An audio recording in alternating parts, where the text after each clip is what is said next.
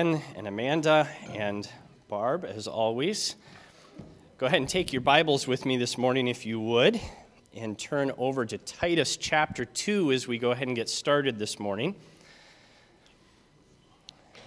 I will ask your indulgence this morning. I'm working on a tiny bit of a summer cold, and so I'm a little more dependent on my cough drops and my water bottle than I like to be on a Sunday morning, per se. But uh, we'll, I'll try and be as not distracting as possible as we spend time in the Word together. Let's go ahead and stand as we get started for a moment. I know Mark just let you sit down, but I want to read through our text together. And I think it's a good habit to be in that we stand in honor of God's Word when we read it together as a congregation. So, Timothy, I think I have that in there, don't I? All right, Titus 2, verses 1 through 8. Let's go ahead and read together. It's up on the screen if you want to look there, or if you have uh, the New King James Version is what's up on the screen if you want to read out of your own Bible and stick with us. And Paul writes and he says, But as for you, speak the things which are proper for sound doctrine, that the older men be sober, reverent, temperate, sound in faith, in love, in patience. The older women likewise, that they be reverent in behavior, not slanderers not given to much wine, teachers of good things, that they admonish the young women to love their husbands, to love their children, to be discreet, chaste, homemakers, good, obedient to their own husbands, that the word of God may not be blasphemed. Likewise, exhort the young men to be sober minded, in all things showing yourself to be a pattern of good works, in doctrine showing integrity, reverence, incorruptibility, sound speech that cannot be condemned, that one who is an opponent may be ashamed, having nothing evil to say of you. Thank you, and you may be seated.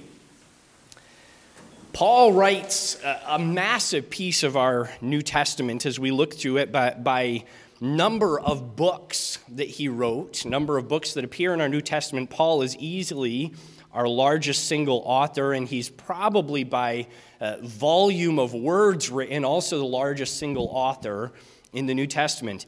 As far as being one of the great minds of the New Testament, uh, Paul, it's interesting that Paul is the apostle who in 1 Corinthians wrote and said, you know, that God does not call many wise, not many scholars, not many rich, not many famous of the world.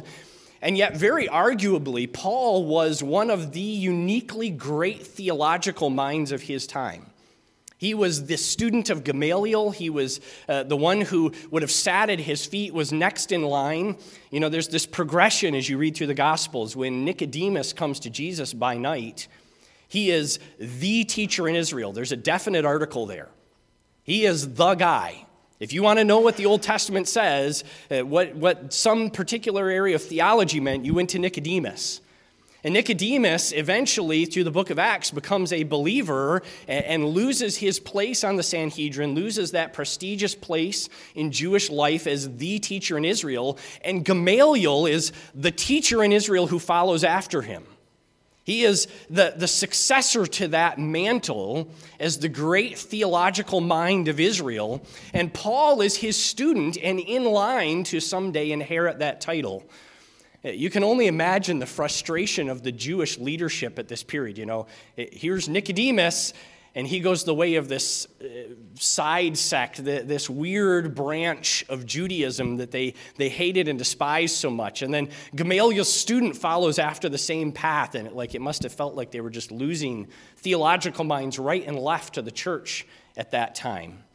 And so Paul writes and has this massive influence as the great theological mind of the church upon our thinking and upon our behavior. When Paul writes, he writes broadly in three categories. You look at all of the books that he contributes to the New Testament, and you can break them down basically into three types of letters. Uh, the first, and by far the most common, are instructive epistles to the churches. Paul writes to the church in Rome. He writes to the church in Corinth. He writes to the church in Ephesus and Philippi and all over the place. And he writes because there is some issue going on in the church. There's some defect in their doctrine, in their practice, And Paul feels it needful to correct them, to remind them, to encourage them, to draw them back to sound doctrine. And it's interesting, Paul writes uniquely to churches that he either founded himself or that were founded out of those who were saved in his ministry. And so the vast majority of his letters are letters that he writes back to churches that he planted or as in the case of the Roman church, a church that was planted from those who were saved under Paul's ministry, and then they traveled to Rome and plant the church. And so Paul feels a very a close and an almost fatherly relationship with these churches. He writes to them with the, this tender heart of a pastor, says, Look, I, I was there. I led most of you to the Lord. I, I'm the one who, who taught you what the scriptures say in a lot of cases. And so he comes along not harshly, but seeking to encourage, to build up, to strengthen the church. And so th- those are by far the most common. Secondly, and much less common, in fact, there's just three of them, we have the so called pastoral epistles where Paul writes to uh, Timothy and Titus, his sons in the faith, as he calls them. These are young men who were saved early on in Paul's ministry. They traveled with him, they helped plant many of the churches, and later on in Paul's ministry, as the breadth of it grew, and frankly, as he started spending more and more time in prison, Paul would send Timothy and Titus out along with some of the other young men who'd trained with him to be his troubleshooters, to be his personal emissaries in churches that needed some strengthening, that needed help. And they would be able to be there and be on site where Paul couldn't personally be at that time. And so, 1st and 2nd Timothy are written to Timothy while he's ministering in Ephesus and needs encouragement. Titus is written to Titus while he's uh, ministering in the church in Crete. Again, needing encouragement, needing instruction, needing support during the midst of that time. And so Paul writes to them in that manner, and he encourages them that they might uh, build up the church. But he writes to them in a way that isn't uniquely necessarily for just pastors. Sometimes we hear that title, pastoral epistles. And we have the temptation to think, well, these are letters that are written by Paul to pastors, and the rest of the church can kind of just, you know, well, hey, I'm not a pastor. Those are for Pastor Tim, those are, aren't for rest of us. And in fact, Paul, when he writes to Timothy in 1 Timothy chapter 3 and verse 15, he says that, Timothy, I'm writing unto you that you might know how you ought to conduct yourselves in the church of God. Paul is writing to encourage Timothy how to be a good leader in the church, but more than that, beyond that, he's writing to Timothy to encourage and to build up the church so that the entire church might know how they ought to live out the truths of the gospel that they had accepted and honor and serve their Lord more faithfully. And so he writes to the entire body of the church. And then, third and finally, Paul has just one of this last type of epistle. This is a, a personal plea from Paul and it's, of course, the letter to Philemon. And so you have there the case of Onesimus, this runaway slave who flees from his saved master Philemon. At the time, Onesimus is not saved. He flees to Rome and he falls into the influence of Paul and eventually becomes a believer. And after he's saved, all of a sudden it dawns on him how wicked his actions had been, leaving his master, fleeing from Philemon, effectively stealing from his master in so doing. And so part of his early salvation experience is coming to realize that he needs to make that right with Philemon. And so, Paul, as Philemon, or as Onesimus is going back to Philemon to make that right and to restore that relationship, Paul writes the letter of Philemon, sends it in Onesimus's hands back to Philemon, and pleads that Philemon would receive Onesimus not as a unruly slave, not as a lawbreaker, but as a beloved brother in Christ, as he now was. And so we have that final unique letter. But it's that middle type, the pastoral epistles, that we're going to look at this morning, and particularly this second chapter of Titus. You see, Paul wrote here to encourage these young men in ministry. Timothy and Titus, he, he wants to support them, he wants to encourage them. Paul was a firm believer in the reality that what you believe will impact how you behave. We see this all over as you read through Paul's epistles to every single one of the churches he writes to. Paul writes to churches that have problems, which is every church, right? There, there are no perfect churches. All churches have struggles. We all have problems. We all have areas where we're still growing, where we're still maturing, where we still need to learn better how to walk in the truths of Scripture. And so Paul writes to these churches, and from our human perspective, there's a temptation to say, Paul, you know, why, why don't you just open up and cut right to the heart of the matter? And yet, in every single one of those epistles, Paul starts and has a lengthy doctrinal thesis at the beginning. He writes chapter after chapter explaining sound doctrine and building up the church's understanding of how the gospel impacts whatever issue they're going through. And only after he builds that foundation of theology does Paul turn and say, Therefore, because that doctrine is true, it should have these impacts on our lives. It should have this impact on the way the church interacts with each other. It should have this impact on the way we treat the world around us. Because if we don't line our thinking up with Scripture first, our actions invariably stray from the right path. Our, our lifestyle invariably falters and stumbles. It's only by drawing our thinking back and, and anchoring it in the truths of Scripture, anchoring it in sound doctrine, A, that we get unified as a body of Christ. You know, we, there, there's a lot of diversity. Eh, that's a word that's super popular in our world today. Our world today wants a very specific kind of diversity. They're looking for a very surface level outward diversity that checks some quota boxes. But boy, don't have an idea that differs from what they think is true. Don't want to do something that varies from their plan in any way, because that kind of diversity is not welcome. But in the Church of Christ, we have a, this massive diversity. We, we come from different economic backgrounds, we come from different lifestyles, we come from different family backgrounds. We, not so much in rural upstate New York, but we come from different ethnic backgrounds, we come from different uh, family structures, we, all of this diversity that's built in. And yet we are unified, not because we all live in the same geography per se, people come and go but because we all cling steadfastly to the truth of Scripture, and it is around sound doctrine, Paul says, that the church is truly united and truly has fellowship and unity in the body of Christ. Every time Paul talks about unity in his epistles, he draws that idea of unity back to it's grounded in Scripture. That is the foundation, that's the place that binds us and knits us together.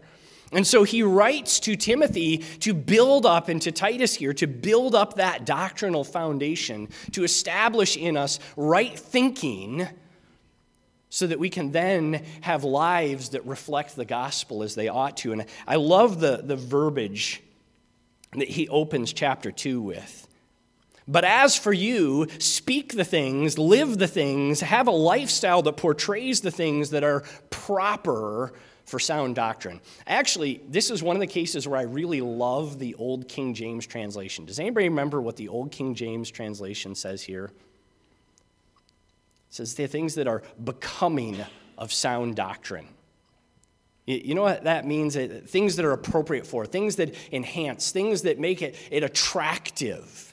He says, you, you ought to have a lifestyle that puts sound doctrine on display and shows it for how good and profitable and delightful it is in your life.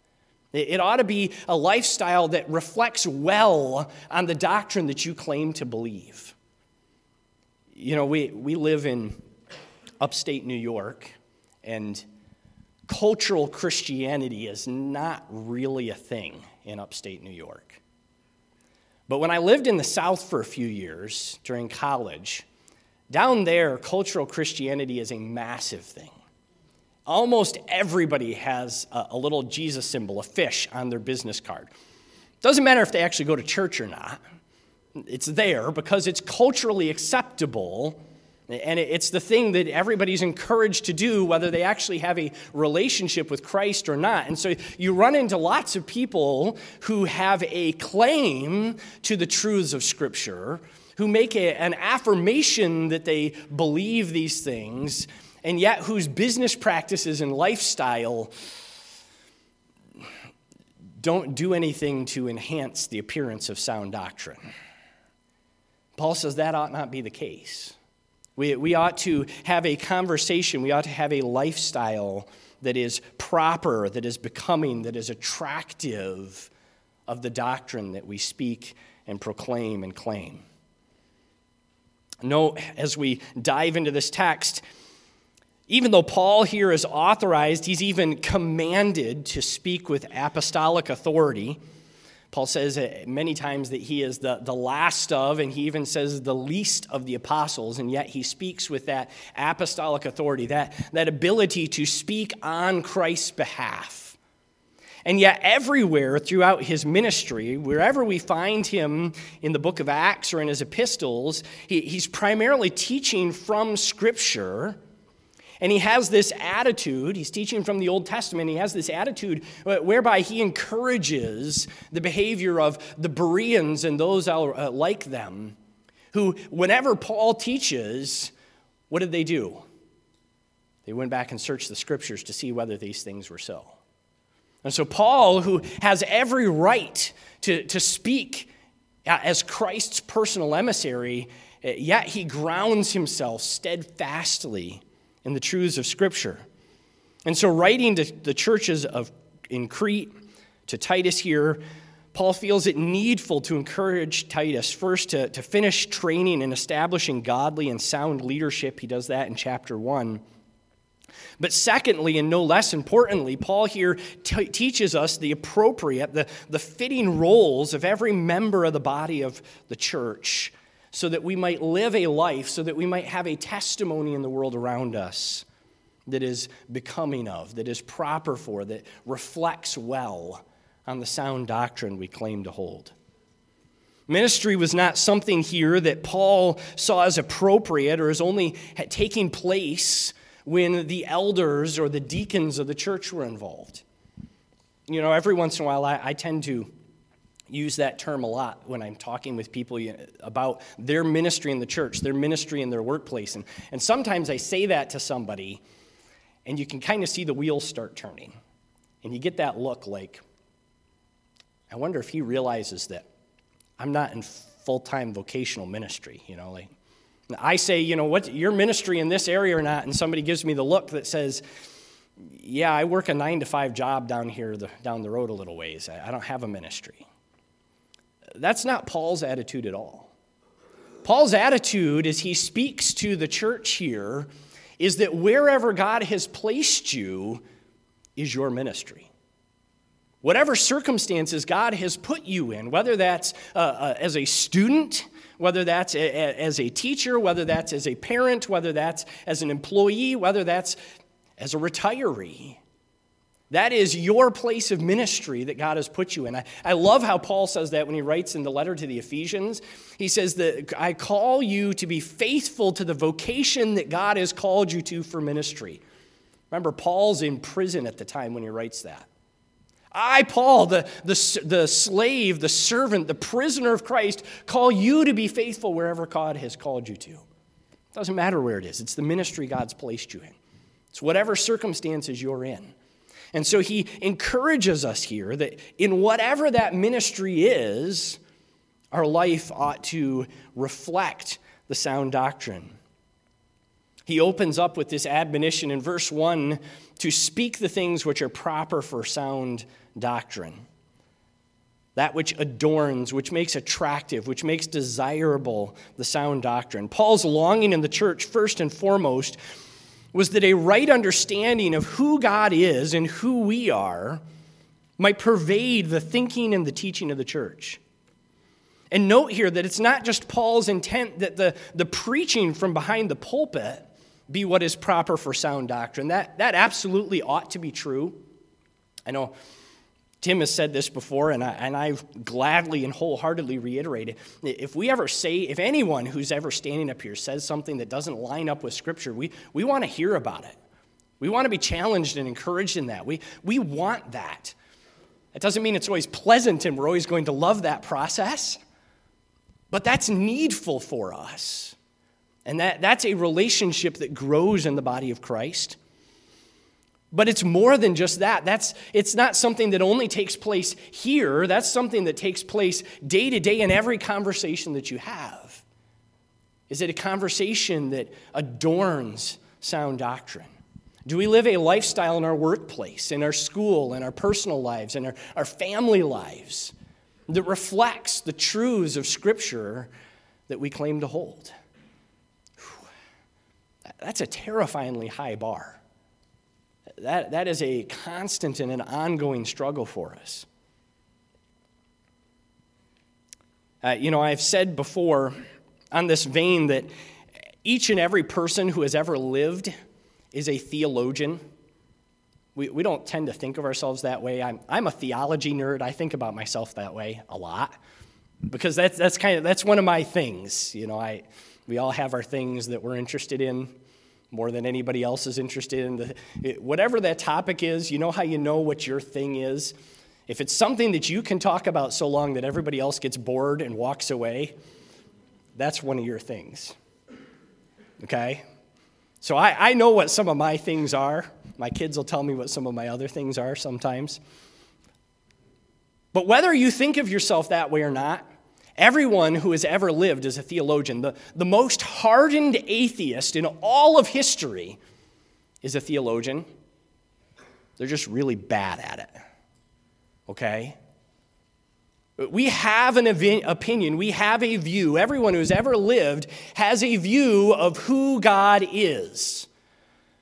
The question is not, are you a theologian? The question is, how good is your theology? Does it line up with what Scripture teaches? Or is it something that you've imagined for yourself? Or you followed after what somebody else claims?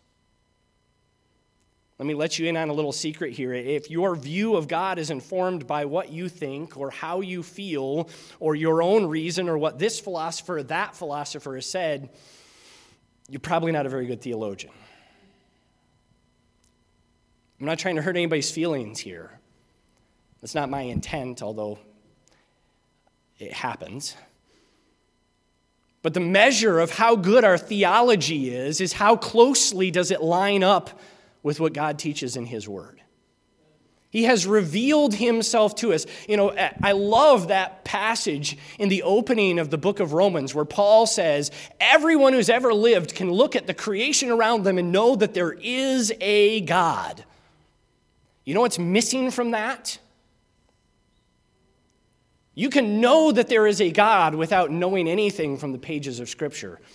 You cannot, under any circumstances, come to a saving knowledge of that God without first coming to the pages of Scripture. God revealed himself he pours out his expression of who he is, ultimately sending his son to live a life that expressed himself in the most perfect way imaginable that mere humans could possibly understand, so that we could know him.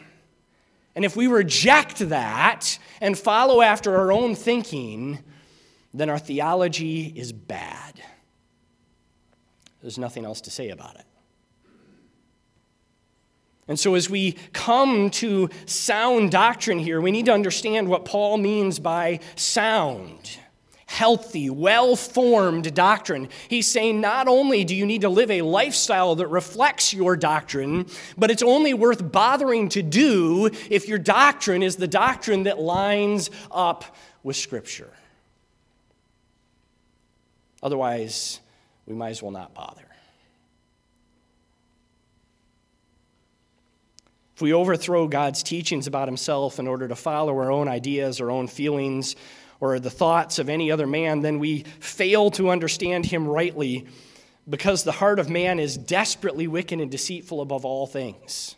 Scripture and Scripture alone is sufficient to give us a foundation for truth. Paul speaks at great length in the book of Romans, assuring us that it is through Scripture that God works by His Spirit to move in the hearts of those who believe and bring them to salvation. Notice that there's two things going on there. The Spirit of God does the work in the heart of man, but God says the Spirit of God always does that through the work of Scripture in the heart. He never separates the two of those things.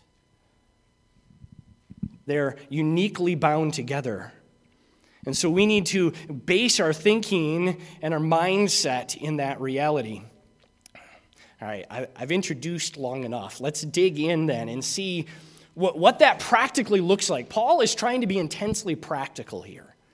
He wants Titus and the church in Crete to have a, a solid idea of what it means to live a life that adorns the gospel well. And so he break, to do that, he breaks the church body up into four general categories. These are not my categories, these are Paul's categories. So if you find one of these categories offensive, uh, I'll just put two disclaimers on that. First, they're Paul's categories and not mine. And second, I'm not going to tell anybody which category you belong in. You can self select the category you think is appropriate. No questions here. So he starts off with the older men. We'll just say, you know who you are, who we are. I'm getting to the point where I'm starting to self identify more in that category than in the other category, but we'll move on. So he says, he writes here, Titus 2 2, and he says to, that the older men be sober, reverent, temperate, sound in faith, in love, and patient. He breaks his instructions down here and, and really just tries to give us some general categories so we can understand what our role in the body of Christ might look like at a particular season of life and how our day to day living of the gospel should influence how we integrate into and impact the rest of the church around us. And so, firstly, to older men, that they be sober, that is, grave, serious not frivolous and carried away with every passion and momentary interest of the day. Uh, this is not a statement that we should never be excited about anything. Anybody who's ever watched Pastor Tim knows that he's passionate about things. Hey, amen. Right? Uh, being sober does not mean we never get excited, but it means we have that under control.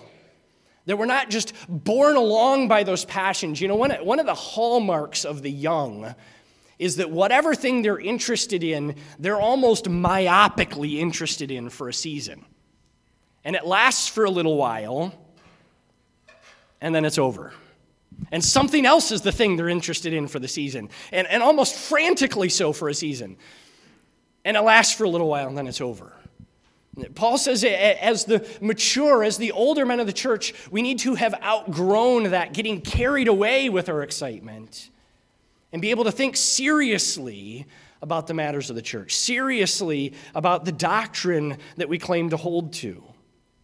Soberness in Scripture either speaks uh, of literal abstinence from alcohol, which isn't likely in the context here based on what else is around it or more generally, it speaks of uh, that general unwillingness to let anything, not just alcohol, but anything, have control of our thinking and of our lives and our attitude and behavior except the work of the Holy Spirit.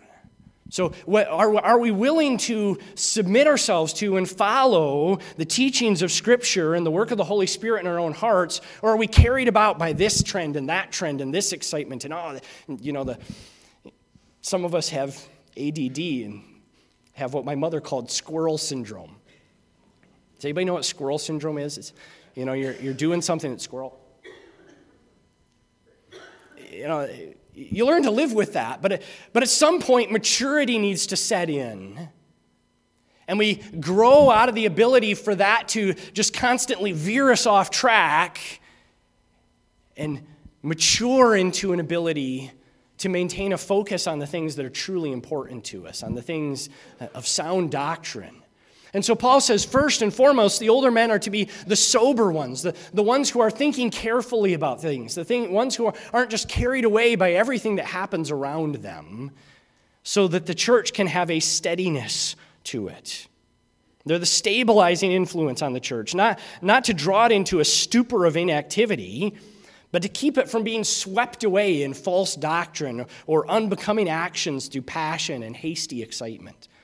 The passion of the young is useful and powerful, but there is a reason that most world class athletes are, are the young, why most savant level intellects peak before their 30s. But because it's something that can't be maintained forever, and it tends to be so red hot, passionate about something that it just burns itself out in due time. And so Paul is looking for the, the older men of the church to be that stabilizing, stabilizing, steadying influence. Not to stifle the church, but to protect it and to guard it. For, and particularly that thing in it which Paul considers vital the sound doctrine of the church. Additionally, he says that the older men, we are to be sober, we're to be reverent. That is, to have a high regard for spiritual things. The church of God is not some mere social society, not designed just to do good works in the community. If all the church is is some other organization that meets once or twice a month or a couple times a week or whatever it might be and, and does some nice things for the community, and that's it, then it's a waste of our time. The, the key mission of the church of God is not to hand out boxes of food or to meet people's physical needs. There are times when that is the right thing to do, and we certainly want to emulate our Savior, who himself was gracious and met the physical and the temporal needs of the crowds that followed after him. But if we stop there and don't meet the most pressing need that each and every soul in all of history has, then we have failed in our core mission. Our key responsibility is to proclaim the word.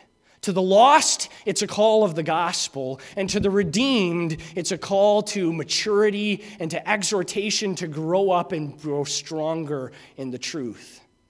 But either way, it's the proclamation of the word. That is the key, undeniable ministry of the church. You go back, I always think it's fascinating. You go back to Acts chapter 6. And you have there the, the first proto deacons. And so the church is being established and, and it's growing, and there's all kinds of new impacts and responsibilities coming, and, and a little bit of a, a, tension springs up in the church where uh, some of the, uh, the widows don't think they're being treated as fairly as some of the other widows, and so there's some tension going on. And what's the response of the apostles and leaders in the church? It's not good that we should leave the ministry of studying the Word and teaching the Word and prayer in order to wait on tables. Not that those physical ministries were bad things. In fact, they create the first proto deacons specifically to meet that need. But that there is a greater, there's a higher, there's a more important need in the life of the church that we focus on the Word of God.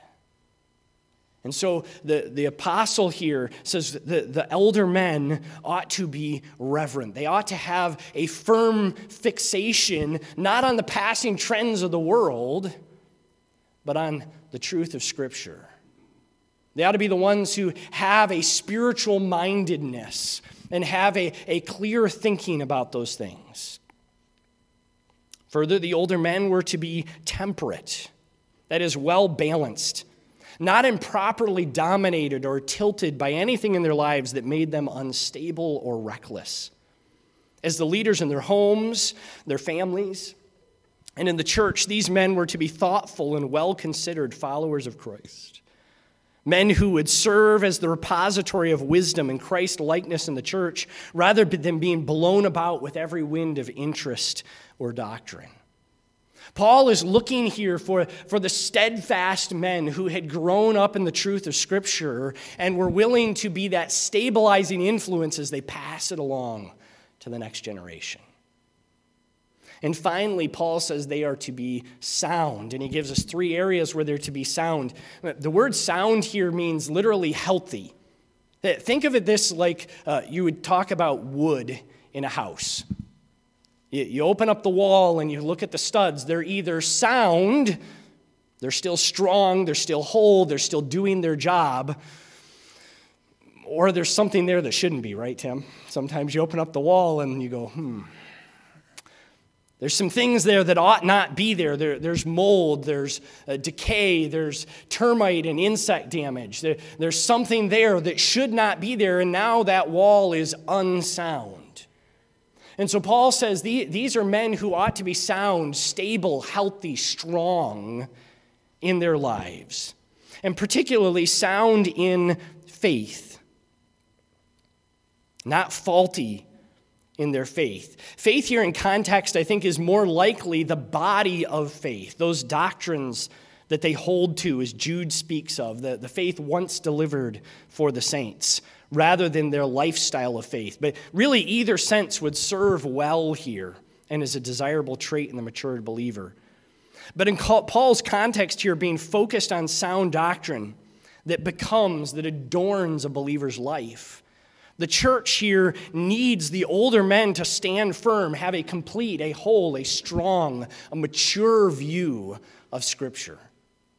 You know, it, it is a relatively recent thing that we had we have this phenomena of universities and this idea that you send men off to university men and women off to university in order to learn the truths of scripture historically that is something that happens in the church. And it is our, our passionate desire that we are preaching and teaching the Word of God faithfully so that someone who sat for a decade in the preaching of the church has an education, has an understanding of, has a, a strength and a growth in the, in the Word of Christ as though they had received a Bible education at some four year university. That, that is our heart's desire that, that's our goal. Sometimes, sometimes you might find that exhausting. You know, I, I always joke, I'm always enjoy when somebody else says that they were they enjoyed or they found profitable some study that I've been had the opportunity to teach. I say great because I was loving it. That's why we were teaching it. So I'm glad everybody else who was stuck along the way enjoyed it as well. Hopefully, I'm not just preaching and teaching because it serves me. Uh, that's not the goal here. The goal is that it might be edifying, that it might be profitable for the body of Christ. And so we are to be sound in faith. Not only that, but he says sound in love. Love here, the love of Christ, is uh, what defines the body of believers. When Christ is speaking to the apostles at the end of John's gospel, he says, They shall know you by your love. The love of the body of Christ, one for another, is something that is supposed to stand out. It's supposed to be unique. It's not the way the world behaves. Remember Christ's response, you know, should I, do I love my, and I hate my enemy? Do I, I love my neighbor? Who, who's my neighbor? And Christ says, well, what is it if you love your friends and hate your enemies? The world does that. That's not unique. What's unique in the body of Christ is that we self sacrificingly love. We're willing to place the, the good of the body of Christ, the good of the other members of the body of Christ, above our own good, above our own preferences. You know, we, we have this conversation we have it's been a little while since we've had it, but we have it fairly often in leadership meetings when we're talking through an issue. At some point, somebody will say, All right, is this a theology issue? Is this a, a principle issue? Or is this a preference issue? Because if it's a, a principle issue, then we need to work together and study it out from Scripture, and we need to come to the place where we all agree what Scripture teaches so we can go where God wants us to go. If it's a preference issue, somebody pick something and let's move on. Because our responsibility in the body of Christ is to prefer my brother above myself. So, so if this is just preferences we're arguing about, then why are we arguing? let's move on. And that is an attitude that we very intentionally tried to cultivate. It's a growing process. But we try to cultivate because we see that as part of living out the love of Christ in the body of Christ. It doesn't need to be my preference. It needs to be what's good for the body of Christ. And very often, that means setting our own preferences, our own desires, our own uh, likes and dislikes aside. And so Paul here sets the bar high for the, the character of these older men. They're to be mature men of the church, Not because he's desiring to shame us for our struggles and failings, but because he wants us to understand what the bar is of living up to Christ likeness in our day to day lives. It's something that Paul says we strive for day by day, always seeking and never attaining in this life. Finally, he says the older men are to be sound in patience. That is, forbearance for the faults, the failings, and the quirks of others. But the mature believer is not to be quick to anger, not to be biting or harsh in their responses. Doesn't mean that they can never be firm, but that a grace should be manifest in our dealing with others that reflects the grace of Christ in dealing with us. You know, I knew a guy in college at one point, one of the professors, and he always said, you know, that I, I try to always remind myself when I'm getting frustrated with somebody else, their quirkiness, their whatever. I says, I try and remember that I'm a pretty quirky guy too, and I must frustrate a lot of people in my day to day life. You know, that, that's one of those realities that we, we don't see that about ourselves, but we're always quick to spot everyone else's quirks, everyone else's foibles and faults and failings. And, the patience in the body of Christ grows out of that love, that willingness to put others before ourselves and to say, you know what? Brother Ben, he's kind of weird sometimes. But I'm going to be gracious about that because I want him to be gracious in return, because Christ was gracious towards me. I'll ignore the snickering and we'll move on. Not only does he speak to the older men, he speaks to the older women here. Paul, Paul looks across the aisle, as it were, and says to the older women, likewise, after the same manner, the, the same attitudes that should dominate the thinking of the men should also be in the thinking of the women. He says, The older women likewise, that they be reverent in behavior, not slanderers, not given to much wine, teachers of good things, that they admonish the young women. And we'll stop there. Uh, so to the older women, likewise, for the same reasons, after the same manner, for the, for the same desire of adorning sound doctrine in their lives. None of these lists are exclusive to one group either. I, I want to just kind of throw that out there. The character traits that are good in the older men are good in everyone in the body of Christ. Paul is here highlighting the things that he thinks are most needful. He's giving you the top couple of reasons top couple of attitudes, top couple of behaviors in each category that he wants to emphasize. But he's, he should not be taken here to imply that none of these matter to any of the other categories. That's absolutely not the case. And so he starts out speaking to the older women. He says, uh, likewise, just like the men, they, they have some traits that should adorn sound doctrine, that are becoming of the truth of the gospel in your lives. And the first and foremost is that they be reverent, spoke, focused on spiritual life of the church more than the social life of it. You know, it's a sad commentary when the life of the church groups and meetings takes on the same character and attention to trivial details and, and social things and the passing things of, of the, the world as the social clubs and public service groups of the world do. Uh, our passion, our desire, our, our focus should not be on the same kinds of passing things, the trivialities of the world that draw in secular societies. All of those things are good things and can serve their purpose, but they are not the purpose of the church. Uh, the, the experience and the maturity of the older women is supposed to set a precedent for leadership and an increased focus on spiritual matters. That's partly just a matter of practice in their own lives. It's partly the reality of transitioning to a phase of life that is less focused on the intensive aspects of raising a young family and now allows for more time and attention to the spiritual life of the church. But Paul is desirous that that attitude of reverence, that, that passion for spiritual things, be present both in the older men and the older women in the church. That ought to be the hallmark of the gray hairs, as they would have put it in scriptural times. The, that, that glory of gray hair. That, you know, we look at that today and everybody wants to dye that out. In scriptural days, that was looked at as a mark that you had lived enough life to have acquired experience, to have accrued wisdom, to have, in a very real sense, to have survived long enough to have learned from your lessons and mistakes. And so that was seen as a glorious thing, and it was seen as a, a hallmark of those whose advice was worth listening to.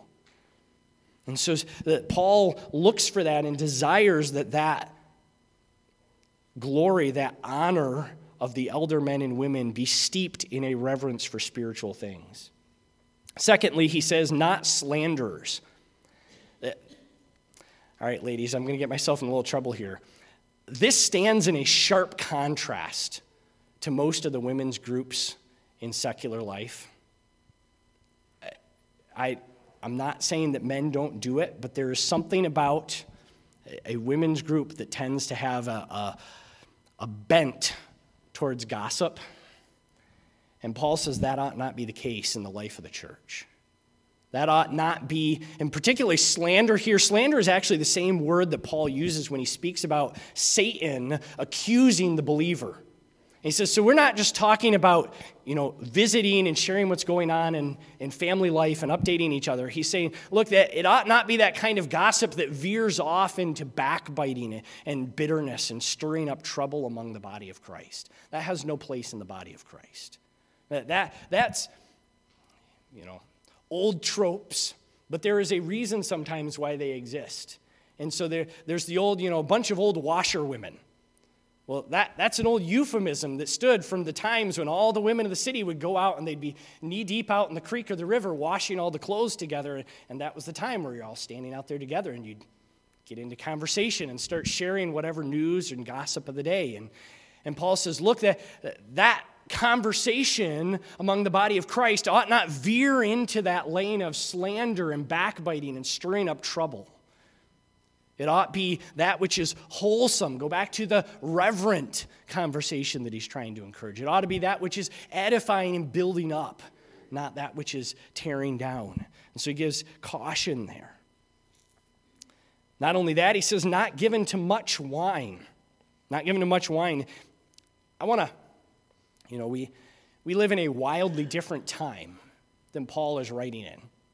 Remember, as he says this, that there's at least three legitimate uses for wine in day to day life in Paul's time.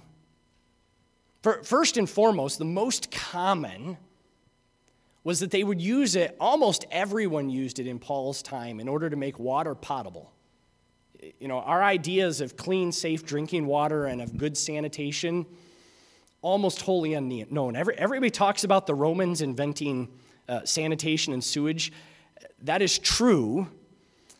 They weren't so great about necessarily not digging the well 10 feet from where the sanitation channel went, with predictable consequences for the quality of the water. And so they didn't necessarily understand why they had a problem, but everyone knew that if you had the, pot, the jar of water on the table for dinner and you mixed a little bit of wine in with it, nobody got sick the next day. And so it was common practice. And so that, that's the first, the primary use. Not only that, it was the pain reliever of the day. Scripture speaks on a number of occasions about those who are gravely wounded or those who are dying, giving them a little bit of wine to cut the pain. They didn't have Tylenol and ibuprofen or any of the medications we rely on today. And so alcohol was the pain reliever for someone who is in extreme pain. There wasn't an alternative. And thirdly, it was the antiseptic of the day. You can understand why not everybody took their wounds to the local doctor. I mean, on the one hand, he was as likely to put a leech on you as anything else. And on the other hand, when he did decide he needed to clean some wound out, he'd do it with strong alcohol. There's a pleasant experience. Every guy knows, eh, you know, I despised the era when we were supposed to be using the stupid hand sanitizer 1,800 times a day. Because you get the tiniest little cut that you didn't even know you had, and you grab some of that 90 some odd percent hand sanitizer we were using for a little while there all the time. Whew. You find those cuts. Every single one. You can't even see some of them, but you know they're there. And so this has common uses. Every household had wine in it for these common practical uses. And so Paul's admonition here isn't that, look, everybody should be a dry household. He says, not given to much wine, not given to the abuse of it, not given to taking it and using outside of its good and appropriate purposes and making it something that overtakes your life.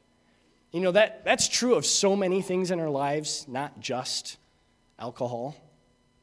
There's a lot of things in our lives that have good and profitable uses. I mean, hey, I may not like the guy who owns the company, but praise the Lord for Facebook, praise the Lord for YouTube. We get to broadcast the preaching of God's word all over the world as a result of those two companies.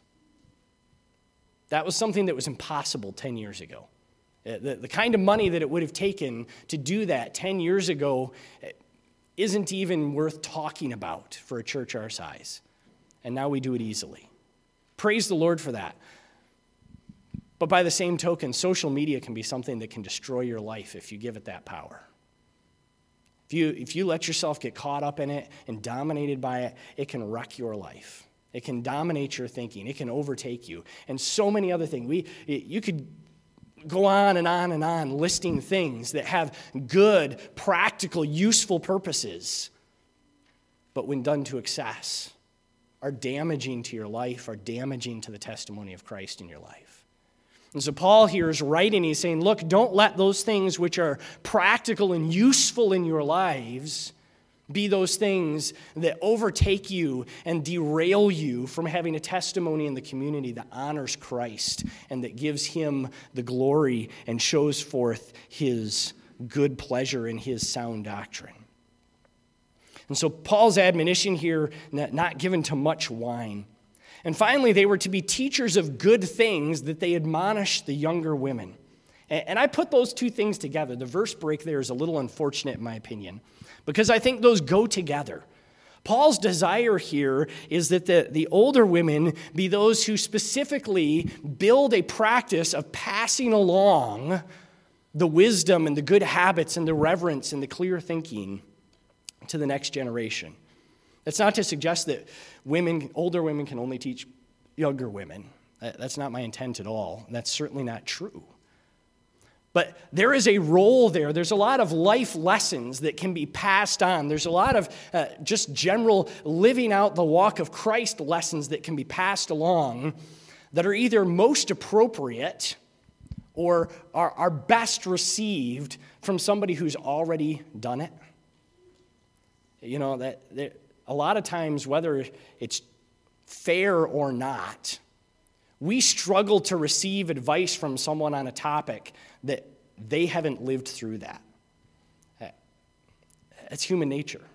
We, we want to see that somebody has actually been there and done that. That doesn't necessarily mean the advice is bad from somebody who hasn't been there and done that. But we have a tendency to only take that advice well from people who've lived through the experience. And so, a lot of times, Paul here has a view that the older women have a unique opportunity to minister to, to encourage the younger women as they're raising their families. And so he wants one of the intentional, one of the purposeful attitudes of the older women to be that part of their ministry is passing along that wisdom, is encouraging, is helping the next generation grow up in a way that honors and grows them in their walk with the Lord.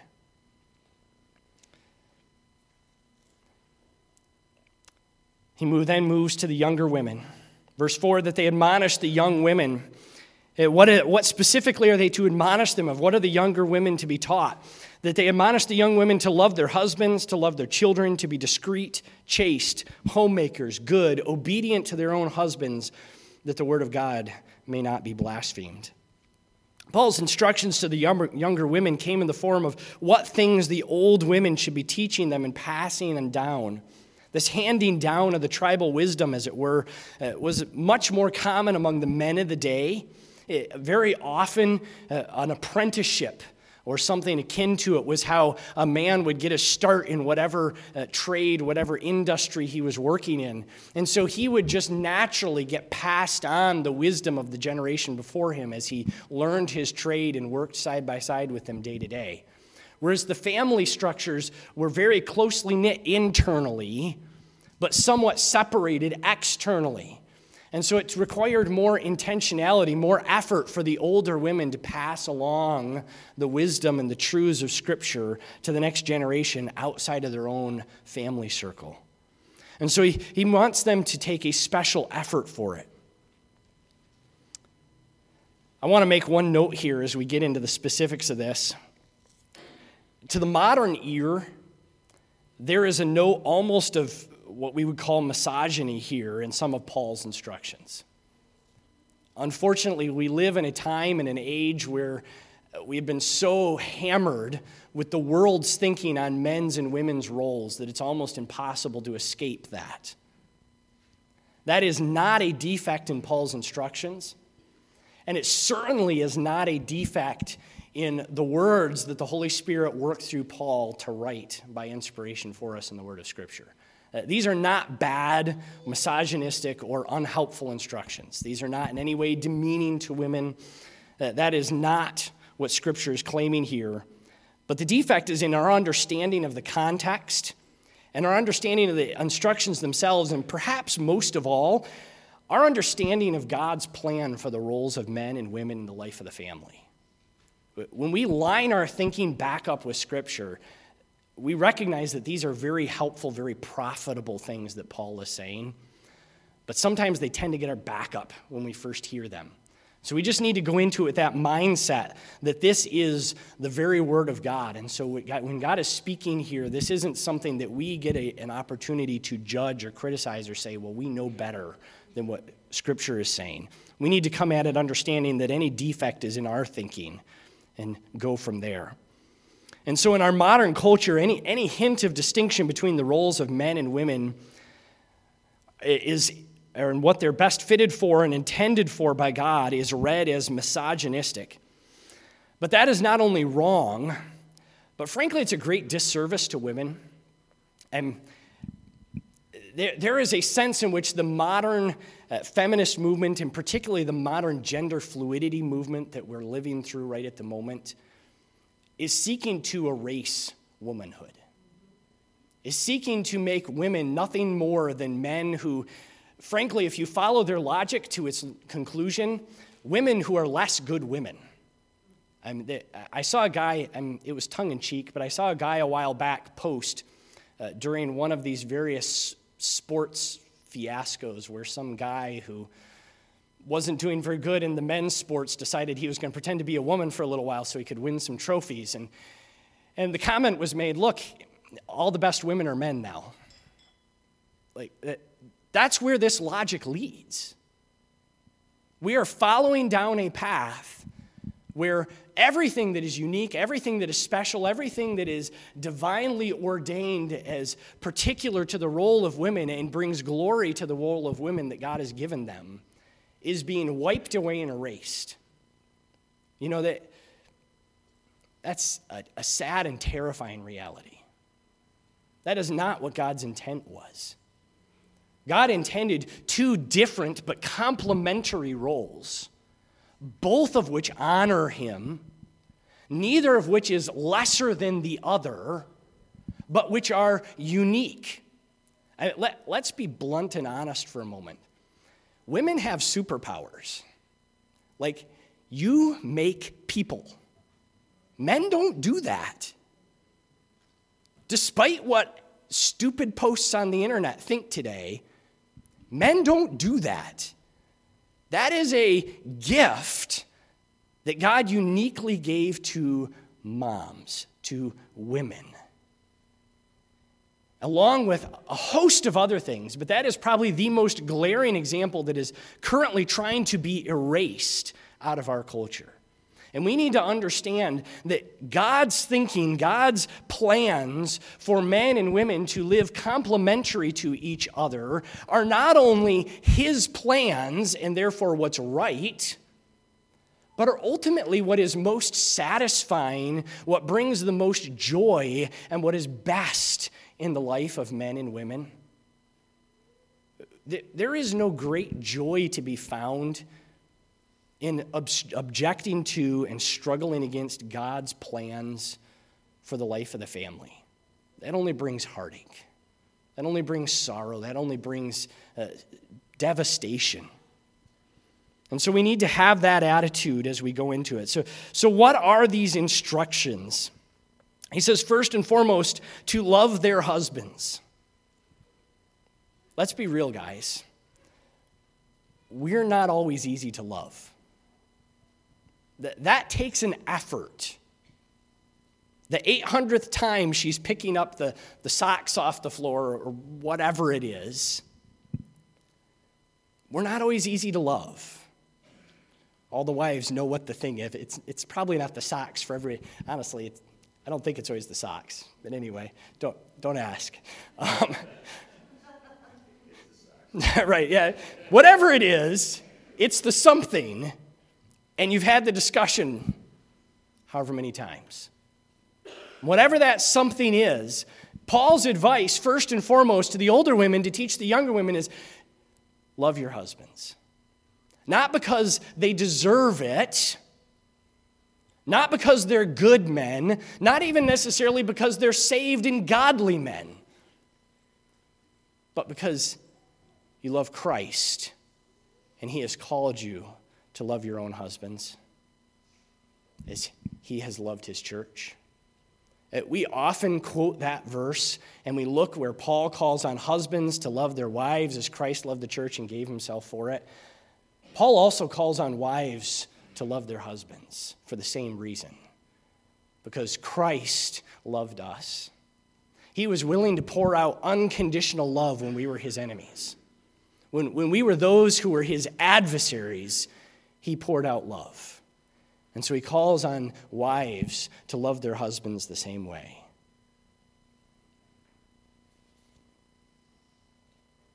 That is not very often, that love is carried out, it is emphasized, it is displayed to work in the home and through what we sometimes identify as traditional women's roles. But that is not to suggest that household chores are inherently women's work, but rather to make the point that the call to love is a call not to count offenses. It's a call not to seek to split things 50 50. Let me tell you, if you're trying to seek to split everything in your marriage 50 50, that is a heartbreaking endeavor. Eh, that will destroy your marriage. The call is to love your spouse and want to do everything you possibly can for them, husbands towards your wives and wives towards your husbands. Because if you're trying to split it 50 50, you're going to spend all of your time, whether you mean to or not, keeping track all right, well, I washed three more dishes than he did last night. So tomorrow, if he doesn't wash three more dishes, there's going to be trouble. That, is not a recipe for marital harmony. That brings heartache and devastation. And so Paul calls on them, first and foremost here uh, wives, love your husbands. Not only that, to love their children. This one is, if anything, even harder. On the one hand, God designed mothers with a, a, supernatural ability to love their children that's almost terrifying in its power. Mothers have this instinctual drive to meet the needs of their children that will almost have no bounds upon it. And yet, moms see their kids day in and day out for their entire lives. Per, until sometime in their teenage years, as a rule, no one knows your child as well as mom does. With inevitable consequences that mom knows every foible and every character flaw and every struggle and every stumble and every fault. That's hard sometimes to love through that and not see the, the faults and the defects and not be frustrated by them, and still day in and day out show the love of Christ in a way that honors the gospel and sets an example that you would want them to carry on in their own families someday. That's a struggle. The call, again, then, is not some kind of romanticized emotional response, but rather to show love, to model love, to live a life that puts actions and words and a constant example on love before your children. You know, God makes it clear that one of his chief purposes for the family is that each generation would raise the next generation to love and know and honor him. That, that's one of his goals why family is organized the way it is, why society exists. The family is the first unit of society that God created. And it's quite a while before he creates the next one. And so he has this goal that each generation raise the next. And no one has a greater opportunity to train a child to know what the love of God is and what it looks like than a mother. Charles Spurgeon put it eloquently, eh, as was his wont to do, and I, am going to steal this from him. He says, Those that think that a woman detained at home by her little family is doing nothing, the thing is the reverse of what is true. Scarcely, sometimes, can the godly mother quit her home in order to go to a place of worship, but dream not that she is lost to the work of the church. Far from it. She is doing the best possible service for her Lord. Mothers, the godly training of your offspring is your first and most pressing duty. Well said. No task can be more pressing. No task could have higher rewards. No task could have greater value in this life or the next than the godly rearing of your children. And only a mother who loves her children enough to place their needs, their good, their proper rearing ahead of her own comfort and peace and desires will be able to achieve that to the fullest extent possible.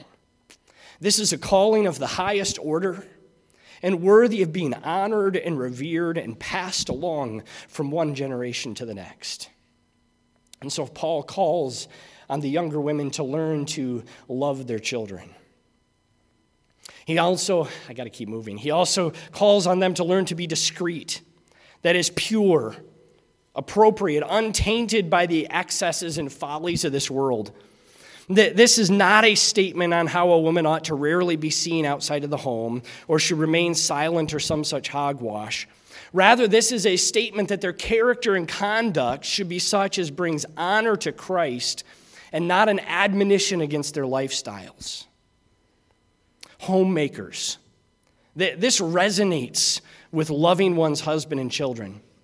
It's a mistake to read the attitudes of a particular era or context here into what Paul is saying.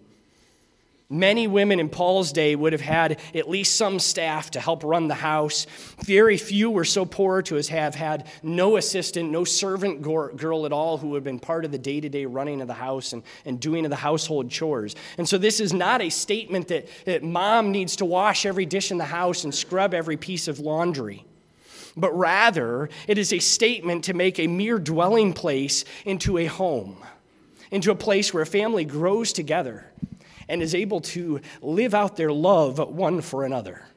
This is not defined by a certain list of chores, but by a lifestyle, by an attitude, by a love for her family that draws her to build up that environment of Christ likeness and love in the family that ought to be there. Good here. He says that they ought to be taught to be good is beneficial, right, appropriate and it should, I believe, be read in the context of surrounding the lessons of the older women that were being passed along. This is not a call to some kind of perfectionism or some standard of having everything perfect and ready for that Facebook photo moment at all times, but rather a call that everything in life should be drawn towards this goal of seeking to honor Christ and be good and well uh, adorning of sound doctrine in the home and the family. Shocking as it may seem to the modern mind, radical feminism is not new, is not novel, and is not progressive. It is, in fact, the same basic rebellion against God's ordained plan of complementarianism that has plagued families since the time of the fall. It was common in ancient Assyrian mythology and it was common in Greek Gnosticism that were both well known in Paul's day. And so Paul speaks in some ways into a context that's very similar to ours in our modern world today when he says next that the younger women were to learn to be obedient to their own husbands. Obedient here is not as a servant, but as Ephesians 5:22 as one who is willingly submissive. This is an act of willing obedience uh, first and foremost to God and his command. And secondly, as an act of worship to God, uh, to the husband who is the leader of the family. It's an, an act independent of the worthiness, the spirituality, the wisdom, the abilities of a woman's husband. And it is a complement to the charge that men love their husbands, their own wives, as Christ loved their church, and be willing to give their lives for them. Fellas, that doesn't just mean willing to step in front of them when the car swerves out of the side of the road. That means day by day, every moment of life lived in service for our wives. That, that is not a charge that is met in a moment, it is a lifestyle, just as obedience is. And it is a charge that Paul lays here to submit our passions, our desires, and express our love one towards another in a way that honors the complementary nature of the roles that God has created us for. And notice importantly, one of the great fallacies about this. Notice importantly what he says to be obedient to their own husbands.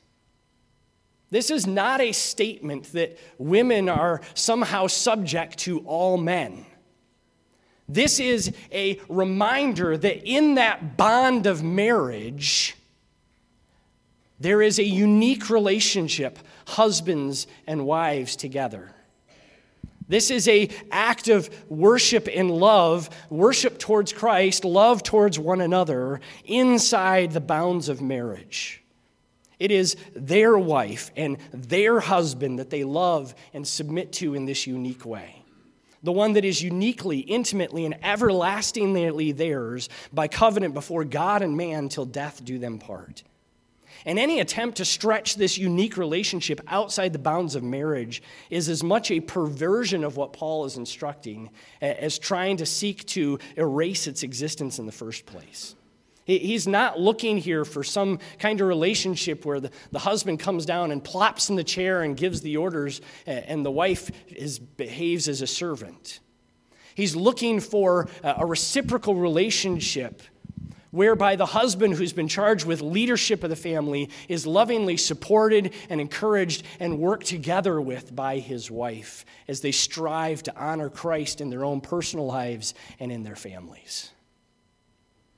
And finally, he says they do all of this, and again, this applies not just to the young women, but they do all of this that the word of God be not blasphemed. This follows at the end of things that are instructed here for the older women to teach the younger women. But it parallels his reasoning at the close of the next session, section about what traits the young men are to exemplify and applies to every single one of us. There's been a trend in Christianity for decades now called lifestyle evangelism that suggests that if you live a life that honors God, that the world will just come looking for what you have and they'll come ask you about the gospel. I'm not suggesting that that will never happen because it does on rare occasions. What I would say, though, is that is not the model that Christ endorsed and commanded the church. The declaration is that we are to go and proclaim the truth. Now, if we're proclaiming the truth and we have a lifestyle that does not reflect the truth, that will destroy our testimony and greatly harm the cause of Christ. But we can't flip that on its head either and say, well, I don't have to go and tell anyone because if I just live my lifestyle here, uh, then the world will come to me because that's not what we were commanded to do. That, that was the model that Israel operated under. They were supposed to be a nation that was so peculiar that the rest of the world would come and see. And part of the reason for that was as an example to show how the world wouldn't come and see and how faulty our testimony can be. Get great examples of that as Tim is preaching through the book of Judges in, the evening services, not tonight, of course, but over the summer. And so the, the, these lives, uh, these attitudes, these character traits that Paul is trying to build up on us, he says that they exist so that the word of God, so that the truth we're proclaiming be not blasphemed. Finally and lastly, the young men. Likewise, exhort the young men to be sober minded in all things, showing yourself to be a pattern of good works. In doctrine, showing integrity, reverence, incorruptibility, sound speech that cannot be condemned, that one who is an, or is an opponent may be ashamed having nothing evil to say of you. The young men here are to be sober minded.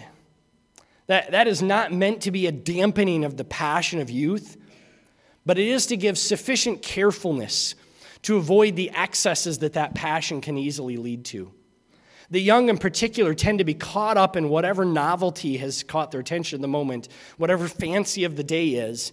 And rather than considering carefully and wisely their actions and words, and ideas. They get carried away with things. And so Paul says the, the young men ought to be marked by their sober mindedness, by their willingness to, to pause for a moment and think about things for a moment before they move on, to consider the, the impact of what they're about to say or do on their testimony for the cause of Christ.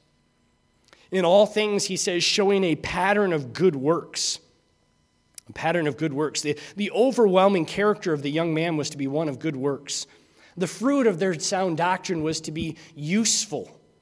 It wasn't simply to be words that they proclaimed, but it was to be a life that was lived out that showed that the gospel had an impact on how they treated others. That showed that they, that they had their beliefs changed how they behaved to the world around them. They were to be contributing members of society rather than scoundrels and hooligans. Rather than the idle, indolent, and frivolous actions common to the young, they should be the marks of true faith and sound doctrine. In doctrine, he says they were to show integrity, reverence, and incorruptibility. Notice Paul's return to doctrine here. Well, the young tend to be driven and passionate about their ideas, driven by whatever the idea of the week or the fad of the week is. The young men in particular here were to take great care that their doctrine, that their understanding of the truths of Scripture was marked by integrity, by a firm commitment to the truth, not willing to bend or sway out of convenience for this fad or that fad. It was to be marked by reverence, far from being frivolous and viewing sound doctrine as something trivial and young, uh, trivial. The young men were to be encouraged to hold it in high esteem to view it as a matter of great weight and importance in their lives. An incorruptibility, an unshakable commitment to the teachings of Scripture. You know, I, I praise God. I, I spent four years, four and a half years. I managed to cram a four year degree into four and a half years. That's, that's a good trick. Um, but I, I managed to spend four and a half years at Pensacola Christian College, and I praise the Lord. I was there at a fairly unique window. Pensacola is not necessarily known as a college that, that churns out great preachers of the word. It's a fairly sound school. I wouldn't have any problem telling somebody they should go there. But if somebody is passionate about being a, a preacher of the gospel, at most times in history, it would not be the first place I would send you. But I managed to be there in four years when there were four or five guys together on the Bible staff who had an absolutely uncompromising, incorruptible view of Scripture. Scripture was sufficient, Scripture was authoritative, and the question, I remember hearing this dozens of times, the question in any discussion about a text was, but what does the text say? I don't care what so and so says about it, and I don't care what the theories of this commentator or that commentator about it. I don't care what your favorite pastor on the radio said about it. What's the text say? And that question came back over and over and over. You knew, or if you didn't know, you were foolishly mistaken. You knew when you turned in a paper or when you preached and were going to be critiqued on it for some class. That was the lead question on these guys' tongues. So, what you just said, is what you just proclaimed, is what you just wrote in that paper, is it line up with what the text says. That is the bedrock principle, the incorruptibility of Scripture. This is the foundation. We, we know very few things for certain in our lives, but we know that the Word of God is true and faithful, and we can build a life on it. Do we stand there? Is that our foundation? Paul says for the young men of the church, this is crucial. You're passionate and you're getting pulled this way and that way and everything. But are you solid on the Word of God? Is that the thing that anchors you and draws you back and fixes your mind? When you're not sure about what's next, when, you're uncertain about some piece of doctrine, when some question comes up, is it what does the text say that drags you back and draws you back? And I, I praise God for that. They managed to rub that off, and I thank them for that. And it brings us back to our starting spot. You know, Paul says famously in his epistle to the Romans, let God be true and every man a liar. If some question arises, if, if we're not sure what the next thing is, if you're trying to decide what, what the next step in life looks like, if you're trying to decide what the right answer to a question is, if you're trying to decide which way a doctrine goes, let God be true and every man a liar. If all the rest of the world disagrees, but it's what the text says, God's right. And we need to line our lives and our thinking and our attitudes up with what he says. This is Paul's passionate desire for the church that our lives should be so impacted by the gospel that when we go out and live them, when we speak to the world, when we live before the world, when we interact with our families and in our workplaces and in everything that he's touched on every area of life here. And he says, What's the point? Look at the end of what he says to the young men sound speech, sound lifestyle, sound conversation of the world that cannot be condemned, that one who is an opponent may be ashamed, having nothing evil to say of you. A life that is lived such that the gospel is portrayed in it, and the world that hates and rejects the gospel and wants any excuse to turn away from the truth of God's word is forced to look at you and say, Yeah, but he lives what he says. That's Paul's call to the body of Christ. That we be people who so reflect the gospel that the world can't do anything but recognize that we believe and we seek to live that which we proclaim is true. Let's close there with a word of prayer this morning. Our Heavenly Father, we thank you that we have the Word of God to lean upon, that we can build our lives on the solid foundation of truth.